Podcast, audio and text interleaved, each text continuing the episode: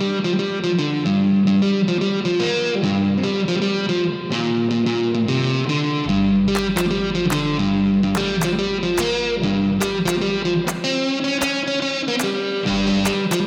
and welcome to Two for None, your favourite cricket comedy podcast. I'm your host, Patrick Cullen, and even though I'm battling a cold, I'm here fighting it out. And alongside me, returned to his normal spot, is a position up on high. It's Christopher T. Barty. Bardo, how are you, big man? Bloody pleasure to have you back. Thanks, mate. Yeah, uh, good to be back. Good to be back. Um, big shout out to uh, Spinksy. Thought he was very good. Thought he was very good. Um, I think he's the Ole Gunnar Solskjaer of Two for None. I was going to say. Coming, I was going to say. the bench the 88th minute. Well, yeah. No, look. You know how I feel about Ole Gunnar Solskjaer. I love the guy. Um, uh, he was a super sub for sure. I was going to say he was the Stuart MacGill of Two for None. Um, Does that make you the for None Shane family. Warne of Two for None? Is that what you're? Are you comparing yourself to Warney right now? Is that where this is going? Ah, far be it from me, Pat. Far be it from me to do such a thing. Uh, but if you're making the comparison, um, then why not? Okay. Uh, all right. Okay. all no, right. look, no, look. I think he did a fantastic job. Uh, I, I really appreciate him stepping up at late notice. Um, I was in a deep, deep hole. Um, not sure how I got there and didn't have any way of getting out. Um, thankfully, uh, passers-by took pity on my, on me, found me, and took pity on me. And, um, and then um, Took you in out of the cold, Chris. yeah, yeah. And then um, I woke up in a Buddhist retreat. Um, Oh, wow. And um, I'm, I'm back to full health. So, aside from this pesky laryngitis, Pat, but I think it adds a certain edge, a rustic edge to my voice that wasn't there before. Well, Chris, it's going to be good to know that both you and I are going to be rusty and croaky on this podcast. Hopefully, it'll give us some real depth. You know, hopefully, people will go, "Oh wow, those croaky boys with their deep voices. That's all I ever wanted to hear in my ear holes." Mm. Well, and you know, I think croakyboys.com is a um, subscription website of some description. Um, Don't don't Google that, folks. don't, Don't, do it to yourself. No. No, Get, turn your VPN on. That's all I'm saying. Yeah, well,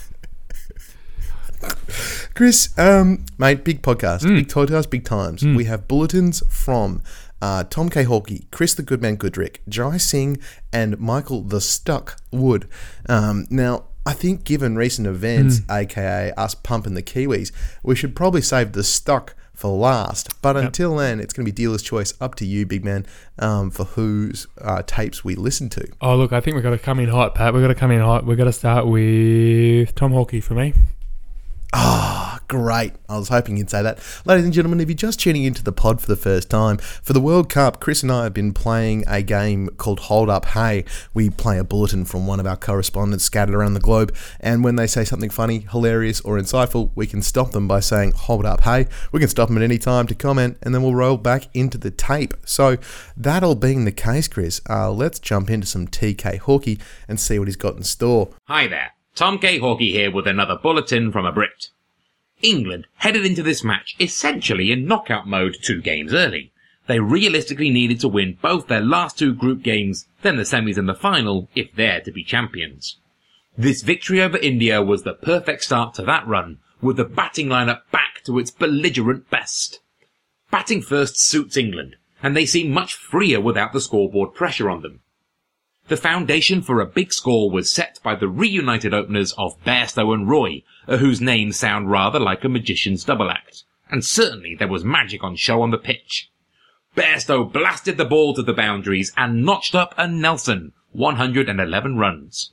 He batted with fluency, aggression and strength. It was a brilliant innings. Roy ran rampant and showed little sign of discomfort from his earlier injury. However, a bruised arm meant that he conveniently couldn't take the field and was, as is custom, replaced by James Vince. More on that guy later. Hold up, hey. Uh, There's been a lot of shade thrown James Vince's way from Uh. about nine out of ten two for none correspondence, and I've got to say I've been really enjoying it. You know, Vincey's been copping it from left and right.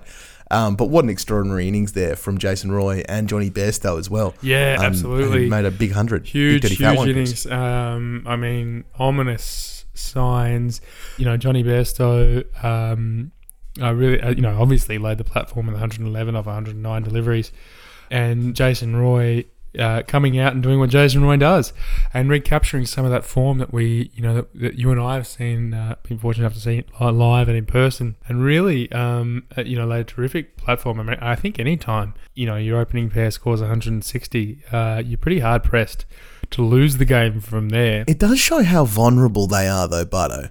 The difference between Jason Roy opening the batting and James Vince opening the batting is palpable. That is huge. And I don't think England have the top order depth they thought they had. Um, additionally, sure, when they put, put a score on the board, then they're, they're a hell of a side. But chasing, they've been found wanting. Um, and I wonder what their pressure play is like, Chris, is what I wonder. Well, yeah, I mean, that's that's true. And look, I think at the end of the day, this appears to me to be a, a, uh, a more well rounded side and just going in with a single recognised spinner in Adil Rashid. Uh, but it's funny, Pat, when, when you pick batsmen, um, you know, they tend to bat. And when you pick bowlers, they tend to bowl. Uh, and if you're trying to pick everybody to do everything, Get out of here, Chris. it doesn't work out too well. But yeah, I mean, England, we don't really know what to make of them just at the moment, do we? No, it's, it's a bit it's a bit up in the air. Let's let's hear some more from TK and see what he's got in his back pocket. England did slow down at one stage, with one 10 over spell yielding just 25 runs and bringing the wickets of Morgan and Bairstow. However, Ben Stokes returned the momentum to England as he smashed a 79 in half as many balls as his 89 took against Australia. Hold up. I just want to make one comparison um, for Ben Stokes uh, at this World Cup. Um, does Ben Stokes remind you of one Lance Klusener? Uh, it's a bit of a better bowler than Lance Klusener, I think, Chris. But I like where your head's at. Where did Lance? How did Lance Klusener appear in your brain? Don't know. Um, no, look, I think um, uh, you know, certainly in that 99 World Cup, if you ever get a chance, you need, you need to have a look at the highlights of Lance Klusener's batting performances at the 99 World Cup. I mean, certainly a really capable all-rounder, um, much like Stokes. I, I would say that their bowling is not too far apart. I, I'd be interested in having a look at those those statistics another time. Perhaps uh, we can get um, uh, Chris the Goodman Goodrick's thoughts on, on that. Um, but certainly the lower order, uh, or uh, in, in Stokes' case, coming in at six – um, their power hitting and really the way in which uh, they can they, can really change a game on short notice. And at the end of the day, you know, obviously we've we've we've just mentioned about how England's batting order isn't perhaps as long as we think, but it really reminds me also about um, uh, back in the day when people used to talk about, you know, we've just got we've just got five guys out, and now Adam Gilchrist is coming to the crease. yeah, um, yeah, yeah. Stokes has that vibe. Stokes he? has that vibe, and and Jos Buttler has that vibe. I mean, if you're thinking, yeah, for sure. Oh, we've just worked our way to the top six, six thank God, and then the team's five down, and you've got Stokes and Buttler at the crease your job's yeah. not done. Your job is not done at all. Can I tell you another interesting weakness I've picked up about the England side, Chris, mm. while I'm picking up weaknesses? Mm. Uh, Eoin Morgan, undone by the short ball again. Mm. Which bodes well, Bardo. We do like a short ball. which ball. bodes well mm. for us. Love a short ball. You know, um, and, love a short ball. Uh, you know, it's been as we've said before. It's been a World Cup for uh, for fast bowlers, I mean, you've only got to look at India's uh, bowling performance here. I'm sure we'll hear more from Jai Singh later on. But uh, it's it's the likes of Shami and Bumrah that are starring again. So um, doing the damage. It's been an interesting World Cup, I think. Uh, but uh, let's hear more from Tom. He proved here that he is adaptable to the situation, and coming in with runs already on the board allowed him to take the attack to the Indian bowlers. He's got 450s in the tournament, bettered only by Virat Kohli, and I know which of the two I'd rather have in my team based on their current form. India started slowly and ended even slower. Three maidens and a wicket from Woakes led to India hitting just 28 in the first power play.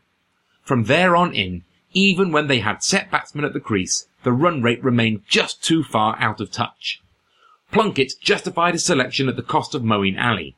His middle over bowling is just so useful, and he picked up the wickets of Kohli, Pant and Pandya. Two of those were catches taken by none other than James Vince. It turns out he isn't entirely useless, only when he's holding a bat in his hand. One gets Hold up. Oh, yeah. Poor old James Vince. Poor Mate. old James. I hope he wasn't trying to take out a loan for a house or something because his credit rating in the UK is going to be through the bloody floor, Butto. Through the floor. He's not going to be able to get a credit card. Um, no one's trusting James Vince with anything these days in the UK. He's right. He's right down. He's right down. I um, uh, do you know who else shares the name James Vince? And that's James Vincent McMorrow, the singer. Um, well, kind of they share The the, same singer name. of- Not really, but kind of. you can't spell James Vincent McMorrow without James Vince. Um, I don't really have a point. I just want to point that out. I know. I know who I'd want to go and apply for a home loan for me in the, the Bank of Scotland, though, right now, and it would be James Vincent McMorrow. Yeah. I wouldn't be sending James Vince down there, let me tell you. It's good to know that he's got a nice pair of hands, though. He can catch a ball, even if he can't hit one. So that's that's Well, swings and good. roundabouts. It's always good. Um, look, um, the other point Tom raised there, which I think is very valid, is the performances of uh, of Liam Plunkett. Um, Yep, yep, yep, I think sometimes I could be wrong, but I think sometimes I'm maligned by the English uh, English supporters, um, unjustly so, because um, critical game and um, critical critical moment from the 34 year old. Um, in in I think his 86th uh, ODI, um, but three more critical wickets you couldn't you couldn't hope to come by in in the form of um, Kohli, Pant, and Pandya. Kohli Pant Yeah. and Panja. Um, now that is a law firm, isn't it? Kohli Pant and Panja. Attorneys. It's 100% a law firm, Chris. 100%. Mate, did you see the article I posted you saying that there's this conspiracy theory that the Indians threw this game? Uh, I, I, I, I don't, you know, I don't read Pat, but um, I only do. Why? There's a conspiracy theory, Chris, Yeah. that the Indians threw this game. That um, Dhoni especially was not chasing this run rate towards the end. That Right. England, that India were intentionally losing to keep Pakistan out of the top four. Mm, intrigue, mystery, and intrigue. I hope intrigue. not. I wouldn't have thought so. I know, I wouldn't have thought so either. Um, but Waqar Younis came out just like throwing punches, throwing media release punches. Yeah, I did see that. Um, yep, yep, yep, yep, yep. Loved it. Loved it. He was slinging them. Waqar Younis was throwing down tweets like we used to throw down um, fastballs. But uh, just back on, on Plunkett for a moment, really interesting. Uh, I, I think it's a really interesting proposition um, moving forward, and particularly as we um, move forward towards the back end of the tournament. Do you think, Pat, this is England's best bowling attack, or do you think the second spinner with Ali will come back into the uh, into the lineup? I would be very surprised if they changed it from here, given given who they just bowled out, Butto. Um, I would be very very surprised by that. I think that Plunkett offers a lot. I don't think Moeen's been that good with the ball or with the bat. Mm, no. So I don't think he's doing enough to get into the side. I mean, Plunkett bowls himself 10 overs. He gets three for 55. Um, it- the- and bowling primarily in those middle overs. I mean, you can't ask for much more than that, really, can you? Do you know Against India. Do you know what I've noticed though? You talk, you talk about Moeen not playing particularly well. So um, I have I have some English friends, and um, and when I asked them, I said, "Listen, fellas, what is it that you know Moeen Ali's bringing to the table? Because he's so highly rated, but we haven't seen a lot of him, a lot of his best stuff lately." Uh, and they sort of said, "Well." He, he kind of is okay. He, do, he kind of does all three aspects of the game more okay than anybody else. And it just got me thinking, Pat. It just got me thinking. What did it get you thinking, Chris? well, the um, the seeds of self doubt of that sow the English rose um, have been planted. I think they've been planted um, because I would love you to elaborate, Butto. well, you know, one of the things I mentioned, uh, uh, you know, prior to the World Cup starting, Pat, was that um, two things would happen without with absolute certainty. One, it's a World Cup and it's South Africa, so they're like two positively charged ions. They will repel each other. Yes, yes, Right. yes. other, uh, and that's happened. Two, Stewart Island has beautiful lamb and should be eaten at all times of year. Three, Three, uh, and then. And I just think, you know, once the uh, once the English uh, attention turns inward, uh, you know, no one does a better job of beating themselves up than uh, than than the English pundits. it's true. And I just true, it's true, wonder, it's true. I just wonder if uh, if the seeds of doubt have been sown, um, uh, and will. lead to an English rose that wilts rather than blossoms? Bardo, I love that image. Let's hear some more from TK. Plunkett's wickets ensured India couldn't push for victory, especially given Dhoni's curiously slow approach in the final few overs.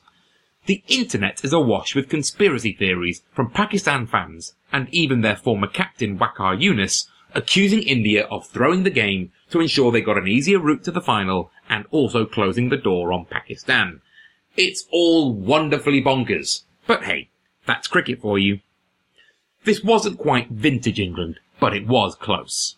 Sure, there were a few more shelled catches, and Wood's form with the ball seems to have taken a turn for the worse, but the stylish batting display more than made up for any shortcomings. Given that Australia are odds on to win their final game against the tournament minnows of South Africa, they're going to finish top, with India and England then occupying second and third place.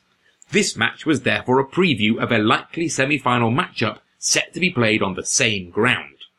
Well, that all depends, of course, on England besting New Zealand on Wednesday. However, even if they play 80% as good as they did here, the victory will be England. Thank you, TK, for another excellent bulletin from a Brit. Um, Tom Hawkey has been in the reddest of hot form. uh, He's been doing some really, really great work. So thank you again, Tom. Uh, awesome, awesome stuff. It's going to be, yeah, look, listen, I think England on their day can take any side. You know, if they can beat India, they can beat anybody. Yep. But they are starting to look a bit like Pakistan themselves, where you just don't know which England side's going to turn up. Um, I think you're right about pressure too, Bardo. I don't think they're handling the pressure cooker of these situations well. Um, and and you know it'll be if they can, I'm sure they will make it through to the next round. And what happens from there is really anybody's guess.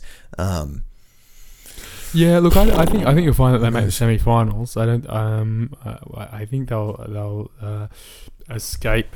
Um, you know, navigate that minefield. Um, although, wouldn't it be just an absolute travesty, a hilarious travesty, um, a comic tragedy, Pat, a comic tragedy, a Greek comic tragedy. Um, uh, if if England were to miss the semis. Uh, of course, their final group game coming up against New Zealand. Not uh, not that simple. Not that simple. not a cakewalk. It's not like playing No. Afghanistan. No. It is that's all that's well and good. game. Even the one It's all today. well and good to beat I up mean, on Afghanistan, but uh, In- you know, India have Bangladesh today, and Bangladesh could the Bangladesh the Tigers could well push them right to the edge. mm, If the Tigers are on, if Shakib Al Hasan decides to turn up and do his thing, I mean, India are currently two for 227 in the 37th over. So, I mean, it's not looking great for the Bengalese, but you never know. But, uh, yeah, uh, India are cruising. But um, look, not simple. Not simple, is it? Two for two two seven is pretty pretty big. All right, mate. Um, let's let's move it on. Uh, thanks again to TK for that for that excellent work. Uh, who would you like to hear from? We've got Jai Singh, we've got Chris the Goodman Goodrick, and we've got Michael the Stuck Wood. Oh, uh, I'd love to. I'd like to have some Jai. Actually, we need some. We need to inject some quality into the podcast, don't we? And you always get. what are you from saying about Jai, Tom you? Always get Yeah, from all right, all right.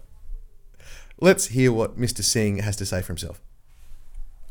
Before he starts, I'm going to make an early prediction that Jai's going to talk about India's number four position, Oh, and he's not going to be happy yeah, about it. that's a dollar. That's a dollar yeah, one yeah. at Sports Bet there, Pat. Uh, like, the bookies have closed the market on that one, no doubt. Do you have any early bets for Jai Singh's, uh, Jai Singh's, Jai Singh's tape? Uh, Neither of us have listened to it, by the way, ladies and gents. This is a raw listen for us. We don't know what's going to happen here, but I'm just putting a bet on down there on, on Jai being upset about the number four position. Yeah, no, number four Anything position is from you, strong. I think um, there'll be some form of statistic, statistic um, uh, that we haven't heard of uh, before. Okay, okay. All right, here we go. I've said for a while that this World Cup for India is an exercise in papering over the cracks. Against the West Indies, we saw how well this can work against a team that lacks discipline and match awareness.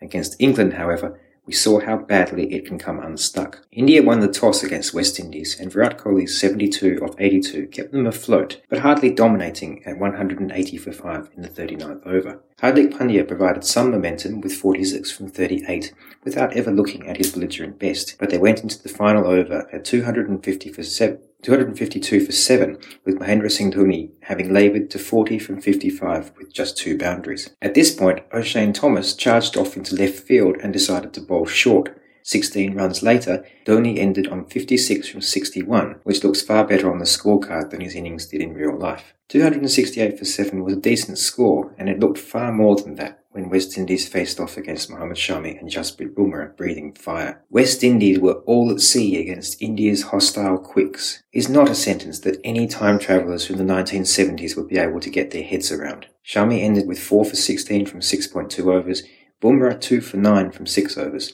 The spinners kept things tight, and India's margin of victory was a comprehensive 125 runs. On paper, it looked like a corner had been turned. However, there were some warnings that this was just an optical illusion. India's victory against West Indies had relied on Kohli and a bit of luck, bat, and their outstanding new ball pair. Their strength in bowling, however, came at the cost of weakening the batting further. In order to accommodate four specialist bowlers, India had Mohammad Shami batting at eight. If you wandered into the number eight's club room at this World Cup and bumped into Chris Woakes, Carlos Brathwaite, Shadab Khan, Pat Cummins, Mitchell Santner, and Thisara Perera, you'd be wondering what the hell Mohammad Shami is doing skulking in the corner. India really were putting all their eggs in one basket. Against England, those chickens came home to roost. Please excuse my mixed metaphors. You're lucky I've even turned up after such a demoralising performance last night.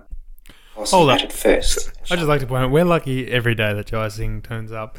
Um, We are. We are. I think that often. I think that often indeed. Yeah, yeah, absolutely. And look, just uh, as a point of reference there for Mohammad Shami uh, and his batting. I mean, we often talk, we often talk about second innings Shami and his uh, his bowling.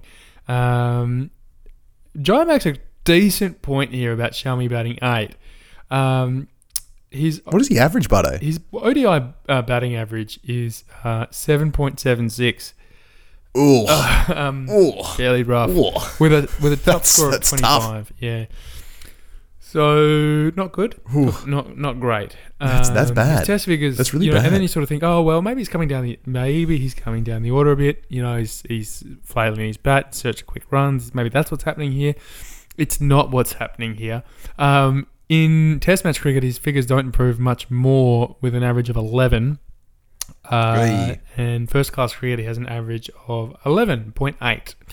So yeah, Chris, some wonderful cricketers out there in the world average 11. Um, Glenn McGrath, uh, Patrick Cullen, you know, just some real. do you average eleven? Well, my top score's 14, so maybe not quite 11. I was gonna say, that's about eight more 11 runs than I a period of time. Um, look, All I'm saying is let's not go let's not go throwing dispersions. No. I will admit it is it is a bit of a low batting average for a bloke coming in at eight. Is It's- in, in international yeah, cricket. no, it's pretty low. Um, pretty pretty low. The other thing, the other thing Jai raises there, Pat, is he says, look, it'd be for for a spectator coming from the 1970s to uh, you know um, hear that India's pace attack is rattling um, uh, The Windies. My question is, um, where are you getting these people from the, the 1970s from, Jai? And when did you invent time travel? Um, Mate, I would not put it past him. look, there is some I really would not. there are some strange things happening at this World Cup. I mean, um, all of a sudden, people are playing guitars on cricket bats. There's Yeah. time travel. We haven't have we talked about that? Have we talked about Bat Guy? Have I said how much I love Bat Guy? Oh, I love cricket Bat Guy. don't we all? I think he's the. It's such an obscure, weird English thing to do, and I am here for it, Bardo. I love guitar. I love cricket. It's a perfect combination for me. What I'm wondering now, Pat, now that Jai's brought up time travel, is Oh boy. has some has Jai or someone else Uh-huh. gone back in time, disrupted the space time continuum, and we're now Oh. living in a reality in which guitars are no longer made out of hollowed wood, um, but instead made out of cricket bats. I'm just Wow. I'm just wondering maybe someone sneezed on Keith Wood or something. And You know what? It would make 10cc's I don't like cricket have a lot more Oh. resonance in the sense that their guitars were taken from them um, and replaced with, with, with cricket bats, Bardo. yep. That that would give that a whole that would give that a whole new meaning. Good you know? song. It'd be like a dark reboot. I wonder if they, surely they've whipped that out now at this World Cup. They must have. Must have. Oh, s- certainly. Certainly. It's probably one of those like 3 a.m. games that we weren't able to watch. Let's hear some more from Jai. England won the toss and batted first, and Shami and Bumrah kept things quiet early on, but the floodgates opened when spin was introduced in the sixth over. England had worked out the Indian wrist spinners on India's last tour, and a 59 metre boundary on one side meant there was nowhere to hide. England brought back a half-fit Jason Roy in place of comedy batsman James Vince, and India gave him a life on 21 by not reviewing a glove behind. From then on, it was all downhill. Shami and Bumrah kept England to 337 for 7 when they had been on course for 400 at 200 for 1 after 30. Shami got the wickets with an expensive 5 for, but Bumrah was outstanding with 1 for 44 from 10 on a day when the rest of the attack went for 7.225 and over. Kuldeep Yadav and Yuzvendra Chahal were toothless and profligate, combining for 1 for 160 at 8 and over. Hold But up. they had to bowl their full Have you ever heard anybody use this word profligate in a sentence before in your life? Honest answer. It's got too many syllables for me, mate. Jai adds a real degree of class and intelligence So to this much podcast. I'm just saying. Yep, so much class. Um, he profligates class. Profligate, Um, Chris. He profligates Did it. I say that He- right? Did it's I use pro- that in the sentence correctly? It's profligatory. Profligatory, yep. Um, I love to profligate profiteroles. Now, Chris, this is a family podcast, so you just take it easy on that sentence, pal. Um, I don't know. What does it even mean? That's, I'm learning something everybody episode, Pat. I'm learning Oh, something mate, every you got some geography. You know, You got some. You got some uh, landmass. You got some population, and now we got some uh, language and vocabulary from Jai. Let's keep on keeping on. But they had to bowl their full quota because the alternatives would have been even more of a feast for England. Virat Kohli laid some blame on the short boundary, but that was known before the match, and England managed to deal with it. India doesn't have England's depth of all-round talent, so they couldn't play five fast bowlers without grievously weakening the batting. I really didn't want to see Mohammad Shami batting at seven. India started slowly because Rahul was out early, and Rohit Sharma and Virat Kohli's partnership would decide the course of the match. They had just about got themselves a half chance of winning when Kohli was dismissed after his fifth half century in a row. A measure of his performance over the past two years is that this is being seen as a bit of a dip in form because it's a whole eight innings since his last hundred. Rohit Sharma made up for a slow start to register a near runnable hundred, but even some acceleration from Rishabh Pant, playing in place of the injured Vijay Shankar, and Hardik Pandya left India needing 71 from the final five overs, with the last recognised pair at the crease. MS Dhoni and Kedar Jadhav potted, potted around for a further 38 runs in a display that has come in for serious internet criticism. I don't subscribe to this, however, because I think 14 and over in an innings that hadn't even managed to run a ball to that point was asking a bit much. With such a long tail, one more wicket would probably have hurried the innings into a freefall, with loss assured and net run rate a crucial factor in escaping the mid-table logjam to qualify for the semis. The most important thing to do was bat out the overs. And that really sums up India in this tournament so far. Their recent matches have been exercises in damage limitation, with a weak middle order and a big Shikhar Dhawan shaped hole at the top. India rely on Rohit Sharma and Virat Kohli to stitch together a big enough partnership to set up a competitive score. Then it's up to Hardik Pandya to extend it with a late cameo before Shami and Bumrah stop the opposition getting too close. There is no plan B. If Rohit and Kohli's partnership is cut short, as against England, or if Shami and Bumrah have an off day, which hasn't happened yet, but may well one day, or if the opposition is just a bit too strong or a bit too disciplined, there's no way back. India can move the deck chairs around, like bringing Rishabh Pant in to provide a bit more firepower in the middle order, but there isn't a lot they can do to keep momentum into this campaign. It all just comes down to whether their five key, key players keep playing out of their skins, and anything meaningful from the others is a bit of a bonus. Well, well, bit of doom and gloom there from Jai Singh. Thank you, Jai, for an excellent bulletin, mate. Really appreciate it. Um, again, he's been doing some wonderful work as well.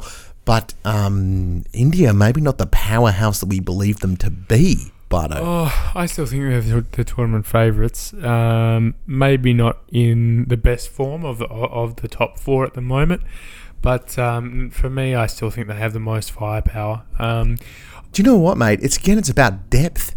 You know, England lose Jason Roy and struggle at the top real hard with with James, the uh, the slippery boy, the uh, stroll back to the pavilion, Vince, and and India are in a similar spot. You know, Shikhar Dhawan leaves a big Shikhar Dhawan shaped hole, and they're having to shuffle stuff around to make it work. I mean, Australia's probably not in too much of a dissimilar position. Um, you know, when we lost the Stoin for a little while, we did look significantly Mm. weaker. Um, so it, it, that's kind of interesting, Chris, isn't it? Like Well, I think there's two. any one of these top four sides with injury could be could be in the poop. Yeah, there's probably two points to make here with India. Um, I think first of all, if you if you cast your mind back to the series that Australia played in India, India and recovered from two 0 down to win the series three two, um, India was still at that time tinkering with the lineup and trying to find the perfect combination um, to um, to meet their needs, and and to a certain extent they still are. You, you know, um, with one game left in the uh, of the pool games to go, and um, you know which uh, you know obviously they're in, in the in the middle of I think they may be in the middle of that with Bangladesh at the moment, uh, and are, yeah. um, uh, and then obviously you know the semis and, and, and if they get through that it'll be the final. It's, uh, you would have hoped that they, from their perspective, that they would have maybe sorted that out by now.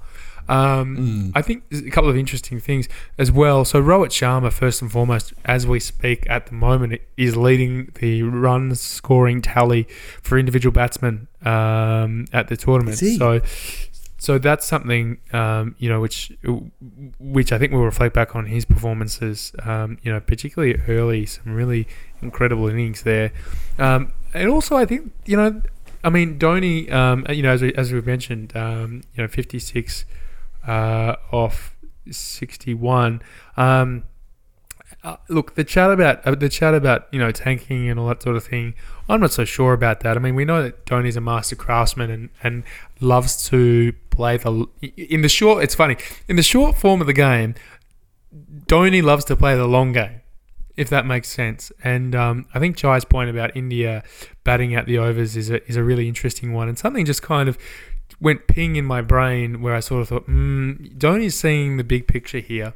He's prepared to take the short term loss uh, for the big term victory, for the long term victory. Uh, uh, lose the battle but win the war. And that's very much the way he's operated throughout his career. Hmm. So I wonder if Dhoni's going to be smarter than us all. Um, only time will tell. Well, Chris, I wouldn't be surprised, is what I will say. I, I would not be surprised. Um, hey, listen, Bardo, we're going to do Chris the Goodman Goodrick because we've got to save wood till last. Um, and we're going to talk about South Africa. And I'm personally excited about this because I think we're going to get Chris returning to his bombastic ways. I think he's going to be a happy fella. I think there's going to be a bit of joy in his life. Um, and I'm excited about it. I'm here for it. All right.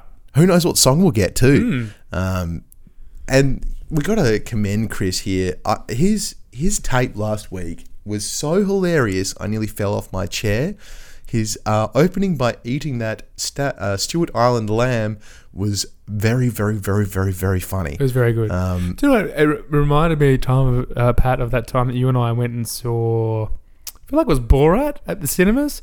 And um, oh yeah, and I laughed so hard that I tackled you off the your, your chair. oh yeah, yeah. I remember that. Yeah, that scene where he brings out the poo in the sock, I just I died. You did, you did. Yeah. I think you actually tackled my popcorn to the ground. yep. I have a memory of have a memory of losing that. Such was the effect of Chris the Goodman Goodrick. So I can't wait to get stuck in. Let's hear what he's got to say.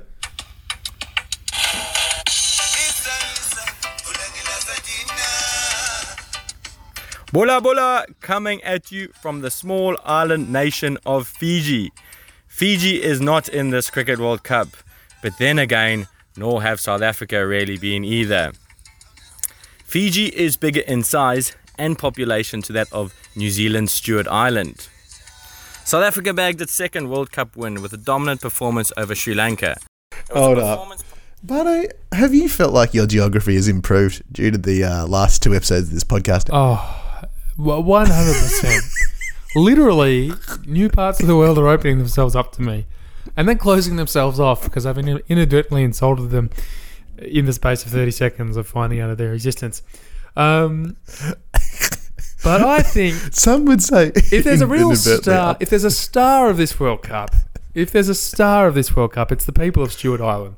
Um, yeah, it's true. you know, I I I would maybe visit there one day. Um, and I think we all should. Ah, that's what that's what we need to do. That's what we right, right, right. team right. trip, team trip. Team trip. We all got to go trip. pay homage, pay homage to the great island of Stewart Island because they have given us so much over the past two weeks. It's only fair that we give something back. Don't give something back. Listen, uh, Boland Branch, uh, Casper Mattresses, um, and anybody else who advertises on podcasts a lot, give us a bell. Um, we'll give you some ad time. You give us some money, and uh, we'll take the entire two for none correspondence team to Stewart Island um, for a lamb pie and a sit down. Uh, I think that could be a beautiful time, Chris. I think that could be a really great reward for everybody. Um, Positively, I'm, to, I'm, I'm, I'm buzzing. I'm buzzing. I know. I know. Chris Goodrick's buzzing. Um, yeah, Uh, I just uh, I've, I I picture Michael Wood sitting sitting in a corner with furrowed brow, but Oh. you know what's new. Um, I'll get I go I have more thoughts on that later, but let's get back to Chris. It was a performance Proteas fans have been wanting this World Cup, albeit a little too late. South Africa had the perfect start to the game, with KG Rabada charging in to have Kura- Kuratani caught in the slips off the very first ball of the game. However, the Lankans remained positive and were, stick- uh, and were striking the ball to all corners of the ground. However, in the ninth over, Fernando lashed at one too many and was caught out, leaving the Sri Lankans at 67 for 2. Wickets continued to fall through the innings, with Dwaine Pretorius bowling superbly through the middle of the innings. It was a much imp- improved performance by the Proteas in the field and with the ball, and the Sri Lankans were skittled out for just 203 runs. De Kock perished early, but it was the fantastic partnership of Amla and Faf du Plessis that took the game away from the Sri Lankans. That's right, boys. You heard me correctly, Patrick. The smoke is coming out the harbour because the Amla ship is charging in into Pegas- Pegasus Port, located on the small island of Stewart Island, with a beautifully crafted 80 runs. Faf led the charge with an intent Hold up. 96 I feel we need to. Uh, I feel we need to explain that joke from Chris there. Um, you know, a little while ago, he said that the ship was coming into town, and then uh, following an Amla failure in that game, we all started posting Titanic memes. uh, uh, I believe Tom Hawkey might have even started that. It was funny. It was good. It was, great. a really Yeah, good yeah, vibe. and yeah, we couldn't give a ship. Um, Thank you for hitting the P there, Chris. I was going to have to go back and beat that, and you did a really good job. So I you're really appreciate Yeah, it. yeah. Uh, Um, pronunciation's you nice to see Hashim Amla back to his best, though. I think we You all know, are. We I all he's know. been he's such a great cricketer for so long. He's a great cricketer. He really is. really still vital to this uh, to the South African side. And yeah, look, as Chris said, you know, we've been waiting a little bit for for Amla and to, to A little bit, Chris. up. A little bit. Do you want to? Do you want to refine that uh, a little bit? Uh, we've been waiting a lot. Some would we've say been waiting. Oh, we've been yeah, waiting a lot. Great anticipation, bated breath. Um, Great anticipation. That's uh, that's that's how you know we've been waiting uh, like he's got a concert going on and there's tickets for sale and do you know what we we we camped out we camped out is what I'm saying We camped out. camped out for the Hashim Amla show to get tickets to the Hashim Amla show Uh-huh. um it wa- it was and it was weird because it took a bloody long time for us to get our tickets to actually for the show and for the show Uh-huh. to start. But I don't know why we lined up because nobody else was lining up. Do you know what, Chris? Uh, waiting for Hashim Amla to get a score is like going to a Guns N' Roses concert in 2019. Um, you know that Axl Rose is going to keep you waiting in the snow for three and a half hours, and you know that when the concert starts, it's mostly going to be Chinese democracy. Um, but there are going to be a couple of good solos in there, and if you're very lucky, somebody might play um, "Sweet Child of Mine." And I believe this innings was exactly that. It may have even been "Welcome to the Jungle."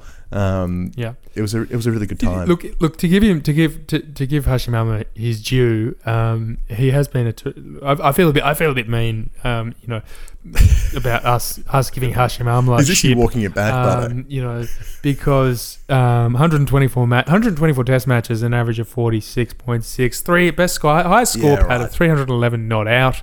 Um, Well. 181 one day internationals at a high score of 159. A handsome average of 49 and a half, if you don't mind. Um, yeah, he's no mug. so you can see, I mean, you can see why we were waiting for the good ship Amla to um, to, Well. to dock.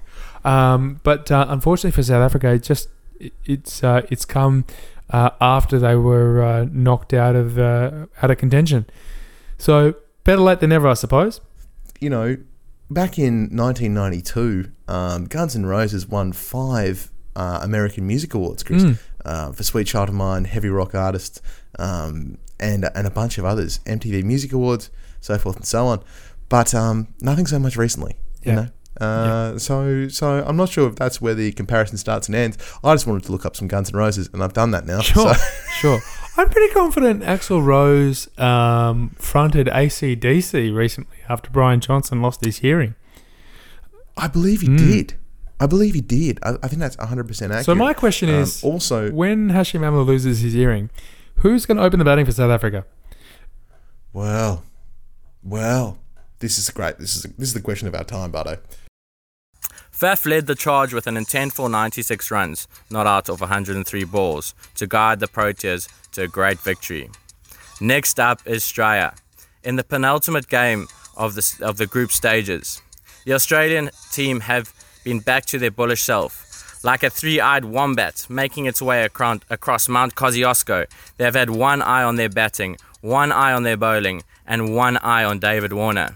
Let's hope the carpentry tool bag stays well out of reach Come this on, fella. mate. Come on. Well, come on. Go, uh, well, come on. look, uh, I didn't say hold up there, but I'm just come on. I, I, I would think maybe Dave might give South Africa a loan of his uh, sandpaper. Such has been their form of late. You know, they, they bring it to the game. I mean, I can understand. I can understand Pat when um, you know when the schedulers, the English schedulers, um, uh, put uh, South Africa and Australia as the final fixture of the group game. I mean, looking at it, you'd sort of say, well, you know, maybe they're fighting each other for a spot in the semi-finals, or maybe maybe they're jostling for position, or maybe these are two teams that you think might play off the final, and this is kind of an interesting um, uh, prequel, if you like. Um, totally understandable. Totally understandable. What they didn't count on, Pat, was the two positively charged ions. They didn't. Ch- they didn't Ah, the ions, didn't Bardo. The count ions. On that. They didn't count on that. Um, and so, really, what we have here is a dead rubber. Oof. It's a dead rubber. But uh, and look, we'll talk more. We'll talk more later on. I thought Chris might bring up the sandpaper uh, issue, and well, he might. Well, he might. That was not a good thing that happened. We're all really sad about that. That was a bad thing. It was really bad. It was a really thing. bad thing. But you know, I mean, we did struggle a little bit against the uh, swinging ball of New Zealand, didn't we? What What would be really helpful? I would say to face more swinging balls. And what makes a ball swing, Pat? Sandpaper. Shining it, Chris. Oh, well, let's let's. Oh God, I'm getting away from sandpaper is what I'm doing it. I'm I'm I'm getting it out of here. Let's listen to more from Chris. when these two great nations clash in what is hoped to be an enthralling game. A win against table-topping Australia won't bring us into the semi-finals, but it but it will make a Protea fan proud of our team in what has been a, a forgettable World Cup for South Africa. As I sit here on the small island nation of Fiji, coconut in one hand, beer in the other, hoping not to choke on a succulent piece of coconut, as the sun sets behind me, I say, Good luck, South Africa. Be good, be brave, be positive, be bullish, and be better than Straya. Alright, lads, I'm gonna continue drinking out this coconut. Well, see you later. What a beautiful image to leave us Great on. image. Chris Goodrick just laid back with a coconut in his hand, just uh, watching the sun go down in Fiji. Yep. No. Look, and well, he might go on holiday. He deserves it. Um, it's been a tough couple of weeks for Chris Goodrick and for all South African fans, but he's fronted up every bloody time. Um, He has, hasn't six he? of the He best hasn't minutes, missed a pod. uh, and um, a- and we've been pleased to have him. So he deserves his holiday in Fiji. I hope he gets a bit of respite, respite, respite, uh, and uh, and and um, comes back uh, bigger and better uh, for the next time South uh, South Africa make an appearance on the Two for None podcast. Couldn't agree more, Bardo. Couldn't agree more. Um, let's dive into our win, shall we, Chris? Let's dive into our win via the medium of Michael Wood's sadness. Um, Michael Wood, of course, our Kiwi correspondent. Uh, let's pull him up here and see what he's got to say for himself. See how he uh, takes in that most recent game against the Aussies. I don't think he's going to be happy about it, Bardo. If I'm, uh, if I was a betting man, I'd be putting those at a dollar ten. Let's give him a crack. Yes, yes, yes. It's been a tough week for the Black Caps and their fans. My prediction may have been a little off as we lost to Pakistan. They beat us with only five balls to spare in what was a must win game for them to keep their semi finals hopes alive. What incredible support they had. The crowd was a sea of green. This was the first game that New Zealand didn't really fire in the bowling department. After the game, coach Gary Stead admitted that he should have played Ish Sodhi and realised this in the first over of the game when he saw it was a slow track and spinning. He wasn't given the correct advice. Or was this just an excuse? The New Zealand team have loved playing the same side, and I can't help but think that if Sodhi had been in there since the beginning, he would have been playing. Stead was just looking for a very good reason to switch him out with Matt Henry. I do love a conspiracy and would like to hear what these advisors actually said to Gary. Hmm. Thanks to Neesham and de Grandhomme's partnership, that kept us in the game and also showed that the middle order can perform with the bat. We don't always have to rely on Taylor and Williamson up the top. I say up the top because they are basically our opening pair. Guptill out for five and old mate Munro out for 12. Good on him for making it to double digits, though. Williamson did try and get some use out of him and got him to roll his arm over, looking for anyone who could get any rotations on the ball. Munro, 0 for 9, off 1. Then came Australia, and they took us to the cleaners. And for so much of the game, I didn't think that was the likely outcome. In the first innings, when Australia were 92 for 5, I was thinking, yeah, we can absolutely do this and we probably should have done it. Williamson was cautious not using strike bowlers at this point, saving them for later, which meant a nice little knock from Alex Carey and Usman Khawaja, helping them get over 200. Don't be passive, Kane. Cane them. It's your name. Break the partnership. If they're eight down at 42 overs, Neesham and de Grandhomme will help clean them up. You don't need Boult to do that. Although it was so beautiful watching that hat trick from Boulty. Three stunning Yorkers, giving Starc a bit of a taste as to what it's like around the toes. Also, Hold up. Um, yeah, listen, great bowling there. Really, really, really good bowling from Boult. Yeah. But didn't you think it was weird that they opened with Colin at the big house de Grandhomme? Like, I thought that was really strange. The I big mean, mate, house? don't get me wrong. Like, the, the big house. Um, I mean, we love the big house in this podcast. We're big fans of the big house. But Bardo, he bowls 125 kilometre outswings. Uh, He's not going to cause Warner and Finch that many troubles. I'm sorry to say it. yeah, it might actually be Big Man now that I'm looking at it. Grandhomme. I think H O M M E is man in French. I think it's Big Man. Colin the Big Man. But I tell you what, um, he has the best name in world cricket. That's for sure. Uh, I think it was unusual um, simply because Lockie Ferguson's been outstanding. Um, this He's got a great mo too. great, great mo, moustache. great mo. Um, and look, he bowled really well. You know, two for forty nine, obviously, uh, and uh, uh, just some. Um, yeah, it was an interesting choice, wasn't it? But look, at the end of the day, um, really, New Zealand got off to. I mean, to be New Zealand got off to a fiery start. big- um, you know, and any time I think you have Australia five for ninety two.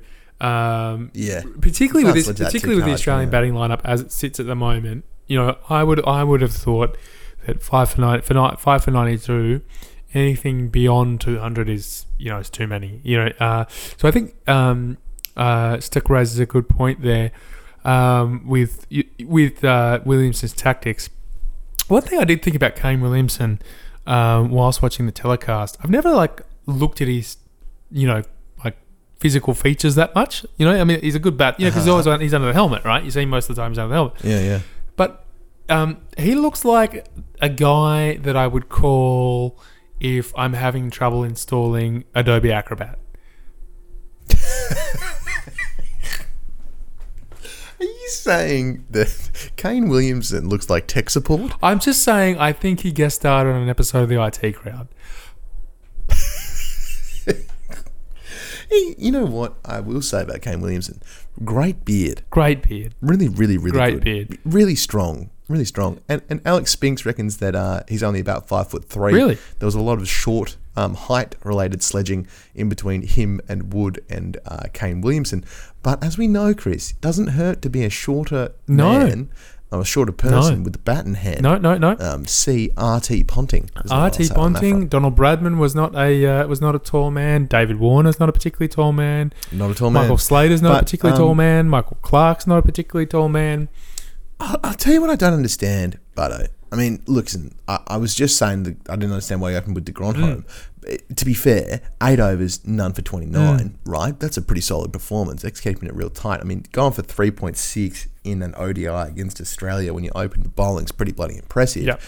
Um, but no wickets. Well, Yes, no wickets. Look, and this is And- this, and look, this, Lockie This is my this is my thinking, like, Pat. This is what I think. bowls This is where I think New Zealand are going wrong. Are you familiar with Edward de Bono's six thinking hats? I am familiar with Edward de Bono six thinking Six- hats, but please six explain them thinking for the audience. Now, are you aware, Pat? Are you aware that the New Zealand team, their nickname is the Black Caps? Oh, obviously, Chris. What am I to you? Right, Come on, right. keep going. Now, are you aware with Edward de Bono's six thinking hats or six thinking caps that the black cap is representative of the negative emotion? The negative emotion. Huh. Okay, where are you Well, going? I'm just this? saying, you know, it's it's only logical. If he's stuck out there in the field all day with a black cap on, he's going to be thinking negatively. of course. Are you talking about Kane or are you talking about De Grandhomme? Well, here? all of them. You know, the whole team. I mean, and you, I mean, you, you've only got to listen to Stick's effort last week, where he was fairly pessimistic. Um, it just seems to be permeating through the New Zealand team at the moment. Whereas, Pat, whereas the Uh-huh. yellow or gold uh, cap. Um, do you know what the Uh-huh. motion that is in the Edward de Bono six Uh, thinking cap? hope, joy. Positivity, Success. Pat. Positivity. Ah, well, Positivity. well. And do you know, Pat? well. Do you know, Pat, what the green cap is? uh, choking. No, no. Uh, how, I don't know. Well, maybe in your household. I was trying to make a South African joke. Sure, but know sure. No, uh, it's it's creativity. It's creativity.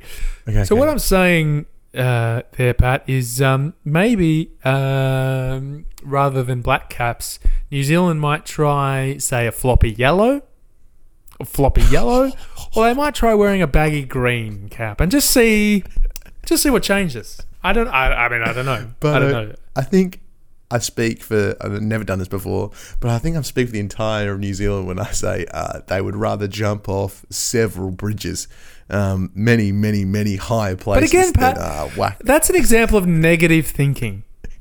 Ah, yeah. Okay. Okay. All right. All right. All right. Let's go back to stick. Also, there were three brilliant catches.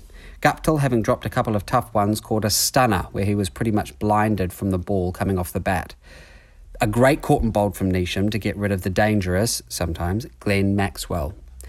And I guess I should probably mention that little Steven Smith taking the catch off Latham. It was coming hard and fast, and the ball sticking in his hand, as if he had some double sided tape stuck to his palm. Hold up, Wood. Hold. Oh my! One correspondent's getting us with sandpaper. Next correspondent's getting us with double-sided tape. A- absolute uh, I tell you what, and you Can know I what? say it's though? turning into an episode of Art What? Attack. Pat, Next thing we know, it's going to be bloody old mate Bob with his big afro teaching us how to paint a landscape. It's going to be a But nightmare. it's, it's between this Um, between the sticky tape and the sandpaper, Yeah. and the British ac- Tom's British accent and and uh, Yeah. uh, brunette hair. It is a literal art attack. We are being attacked It's by an art art attack.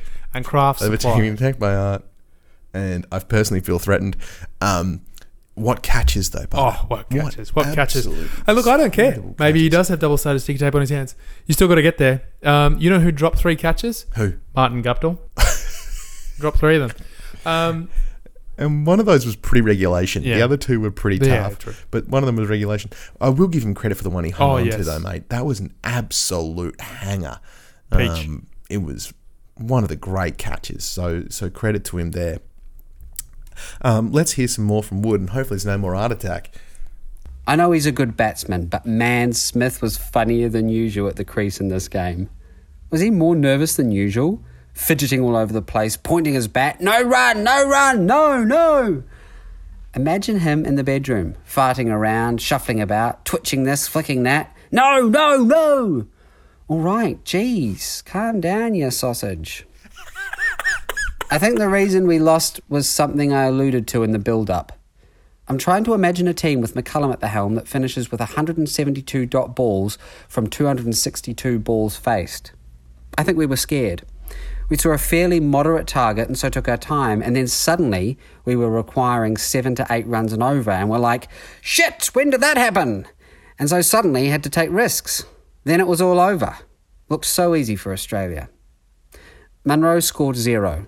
I mean, he wasn't playing. Finally, Henry Nicholls replaced him. But he sco- still scored zero, didn't he? What you'd expect. Doofus. Cast your mind back to the 2015 World Cup. New Zealand beat Australia in the pool game, and then, as we know, lost to them in the final. Maybe it's time for a bit of role reversal. New Zealand loses to Australia in the round robin. Come finals time, we get our payback. That's only fair, right? Next, we have England. If we win, it would be another upset. Henry will probably be back in for Sodhi due to the nature of the pitch. We're not in the semis yet, but are very close. Our net run rate is healthy, which is what could save us in the end. Basically, for us to be out of the tournament, it would require New Zealand to lose to England and Pakistan to beat Bangladesh, both by margins of well over 100 runs. It's about now that England is scheduled to choke, right? Hmm. Well, well, ominous stuff there from Wood, and an excellent, excellent tape. Um, thank you, Mike, Yeah. for some great work there. Um, do you think his allusions to the last World Cup and a bit of a role reversal there, Chris, are a possibility? Look, Pat, I mean, I got to tell you, um, um, between the bedroom chat and the role reversal, it was pretty saucy from Stick there. Pretty saucy.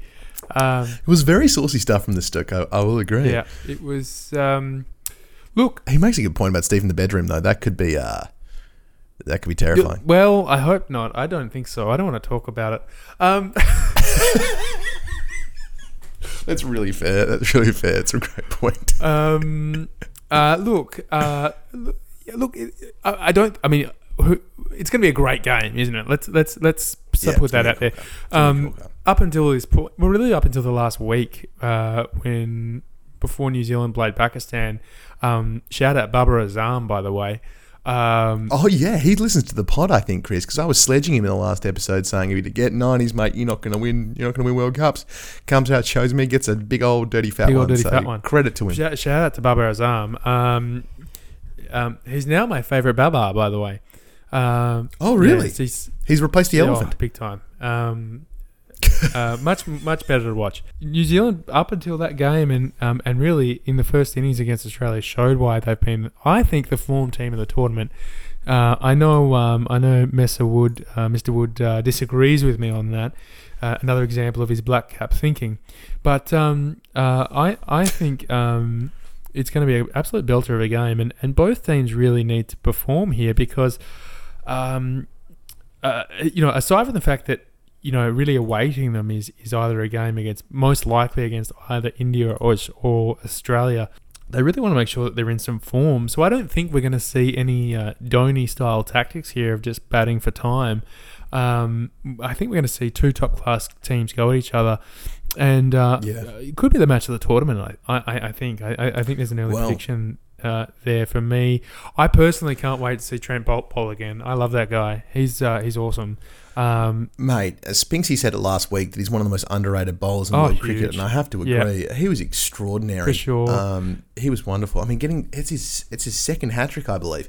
Um, first the World Cup, and you know, like he can really hoop it, mate. Yeah. They were they were beautiful deliveries. yeah, great great Um, call from And look, there. we've got to be we've got to be pleased with Australia's batting too, Chris, um, because your mate Usman uh, stood up there and got an 88, Mm. and even though we fell apart both at the top and in the middle, we still managed to post a score. We also need to talk about the extremely good batting form of We Alex do. Carey. Um, and just how good that bloke is right now. So, I guess two points, Bardo. How stoked were you to see Usman's form, um, and just general overall thoughts on Alex Yeah, well, mate, as you know, I have um, I've bought big in Usman Corp. Um, You and have the- you have your number one stockholder. I'm the number one shareholder, uh, and uh, look, the uh, it's been a volatile market. Uh, it's been up, it's been down. It's uh, first of all, people said that he couldn't play against spin, and then he brought out that reverse sweep, and he was reverse sweeping everybody. Uh, and then um, he was so good against India and so good against Pakistan, and then they popped him down the order to accommodate David Warner, and fair enough, David Warner's playing pretty well. Um, but um, I I think that uh, that change has uh, not been ideal um, for him. I think it sort of flirted with form a bit, perhaps. But it was great. I mean, it was it was a it was a great innings. Be- Not and look, such an interesting World Cup for me because um, you know so much of the innings that we of the of so many of the innings that we talked about. Um, you know, particularly you know we talked about Ben Stokes earlier, scoring at almost a strike you know strike rate of almost two hundred.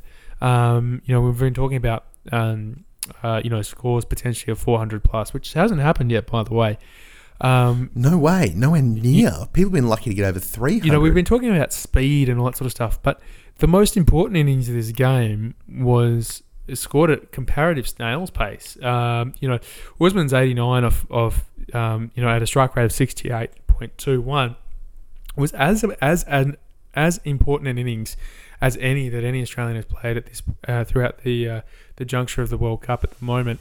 Because if he throws his wicket away, then uh, uh, that game is is lost. Really, um, uh, we do have to talk about Alex Carey, and, and I know we've, we've um, briefly touched on on Matty Wade, and I think we, we won't get enough time to talk about the uh, the Australia A Tour. But um, I tell you what, interesting times for that wicket keeping position.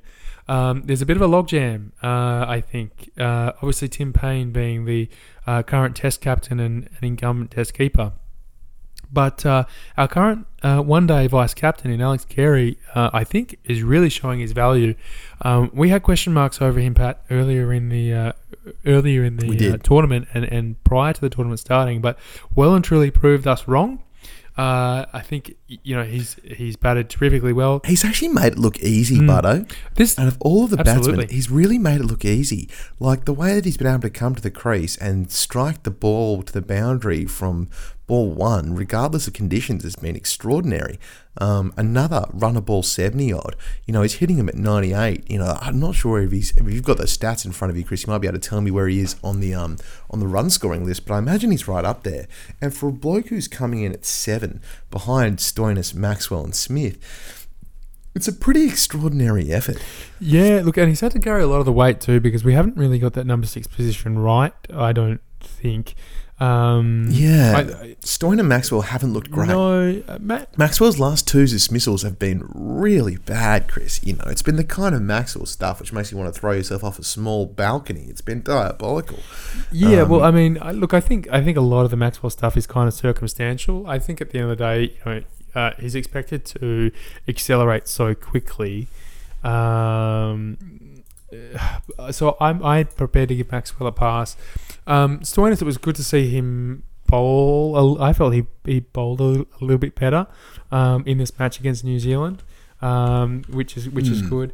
He's batting. Um, he definitely didn't bowl worse. uh, okay, well, fair enough.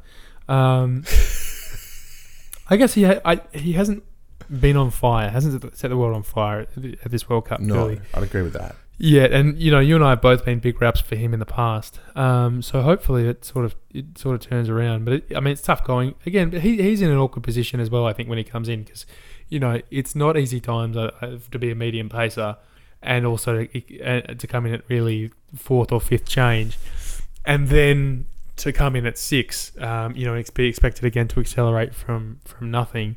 Um, one thing I would uh, again, I could be pulling this out of thin air, but I, I feel as though Australia's lost wickets in um, kind of awkward Clumps. times throughout the innings, Mm, and so yeah, there's been times where we've had you know um, really good partnerships and batsmen set, and then we'll lose one or two wickets quite quickly, and then all of a sudden there's um, you know our our you know the guys like Maxwell and and um, and Stoinis and, and the like are effectively you know out there starting from, from scratch again.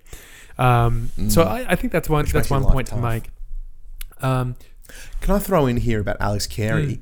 Mm. Um, eight matches, 244 runs, high of 71, and an average of 61. Guess who he is above, directly above on the table? uh, Virat Kohli. Ah, Joss Buttler. Ah, He's a one above Joss Buttler. So Joss Buttler eight matches, um, seven innings, 242 runs, so just two less. High score of 103, but he's only averaging 34. So Carey's been coming in and consistently making um, pretty good scores, which is which is really wonderful to Yep. see. Um, we got to keep moving, Chris, because we're running quickly out of time here. But the last thing I wanted to throw out was um, the uh, excellent bowling performance that we had, and again the combination of Starc and Behrendorff at the top, with Paddy Cummins supporting the two of them, was excellent. Uh, Think about economy rates here. So our opening three bowlers the Dorf, Starc, Cummins, Lyon, their economy rates were 3.4, 2.6, 2.3, 3.6, Yep. right? Everyone kept that below four, which is extraordinary. Um, Starkey, obviously, the standout with 5 for 26, absolutely tore apart the Kiwis, and he's sitting on top of the wicket takers list at the moment, um, and he fully deserves Yep. that. Starkey has been so great in this. Yeah, look, fair, Um, fair dinkum. He, he's matches, been unbelievable. 24 Um, wickets. as you know, Pat, at um, 15. I've, I, I was a little bit. I've been a little bit unsure of Starkey. Really, um, for You've the majority of the very unsure, Chris. majority of the summer, and then moving obviously into the uh, into the World Cup, and I wasn't sure about uh, about where he was at uh, with his performances, but he's shut me up well and truly. Um, uh, you know, he's been outstanding. He's been excellent, mate. Um, been absolutely superb. Um, five for 26 was unbelievable. I believe that's actually the best bowling performance of the tournament so far. Um, yep, it is. and uh, uh, uh, so that's absolutely superb. Um, obviously, the two left armers at the top there, we found something magical, and isn't it nice to see but Jason Behrendorff doing so well um, after such a torrid time Mm. with injury? Um, another guy that's had a lot of torrid time with injury, Pat Cummins, but we know what he's all about. Nathan Lyon, the goat, Getting a wicket. I think uh, look at and I mean he's he's you know he's looking really good. Um, interesting that um, I think interesting that you know leading again leading into the World Cup throughout the, that India and Pakistan series, Zampa was so critical and bowled so well, Yeah. um, and uh, just different conditions. Um, you know it's Horses it's been courses, Lyon Lyon's uh, uh, Lyon's show really in the last two games. Absolutely superb. My favourite thing though, Pat, yeah. was a wicket to one SPD Smith. yeah, I thought you'd be stoked about that. Oh, it was amazing. Wasn't it great? That that's a guy. Really, really first of all, that's a guy that needs to bowl more often. I love it when he bowls. It's actually not bad. Um, and of course, we forget that he was initially picked as a leg spinner. And uh, I also love the fact that uh, that uh, Aaron Finch is rolling his arm over. So all of a sudden, you've got Yeah. Behrendorff, Starc, Cummins, Lyon, Smith, Finch, Stoinis, and Maxwell. That's eight bowling options, if I'm not mistaken. So there's a lot of things and, and a lot of different combinations that we can use to uh, to disrupt Mm. uh, to disrupt the uh, the opposition batsman, which I really really like. Um, I love that too, Chris. And mate, we've sadly got to call it. Um, basically there. Otherwise, we're going to go on for, for far too long. Our next game is sixth of July um, against South Africa. We'll be back after this um, round robin round is completed, and we can. I think we can still pretty safely expect Australia to, to take the Saffers unless they really pull one out. I did want to finally mention too, Chris. Um, there's currently two games happening. One, um, the women's Ashes has started. We wanted to get Heidi Cheadle on the pod tonight, but we will get her on the pod next week and uh, have a chat with Hyde and get some information about women's cricket. Um, their Ash, women's Ashes has started today, um, which is very, very exciting. And also, Australia A are touring around and are absolutely smashing some county sides, um, who I know are a dearth of players due to the World Cup being on, but still, it's been ridiculous. They're currently one for 320 off 36 overs against Gloucestershire, um, and Matthew Wade has been extraordinary form. Will Pucovski's currently 125 not out, Trav Head 130 not out. So, um, in the lead up to a big Ashes summer, Chris, it's great to see that we've got batsmen in the UK playing well. Um, and could we be so hopeful, Bardo, that we take home that little urn in a couple of months' time? I tell you what, Pat, it's tugging at my heartstrings like former New Zealand Prime Minister John Key weirdly tugging at a schoolchild's hair. Um, I love that.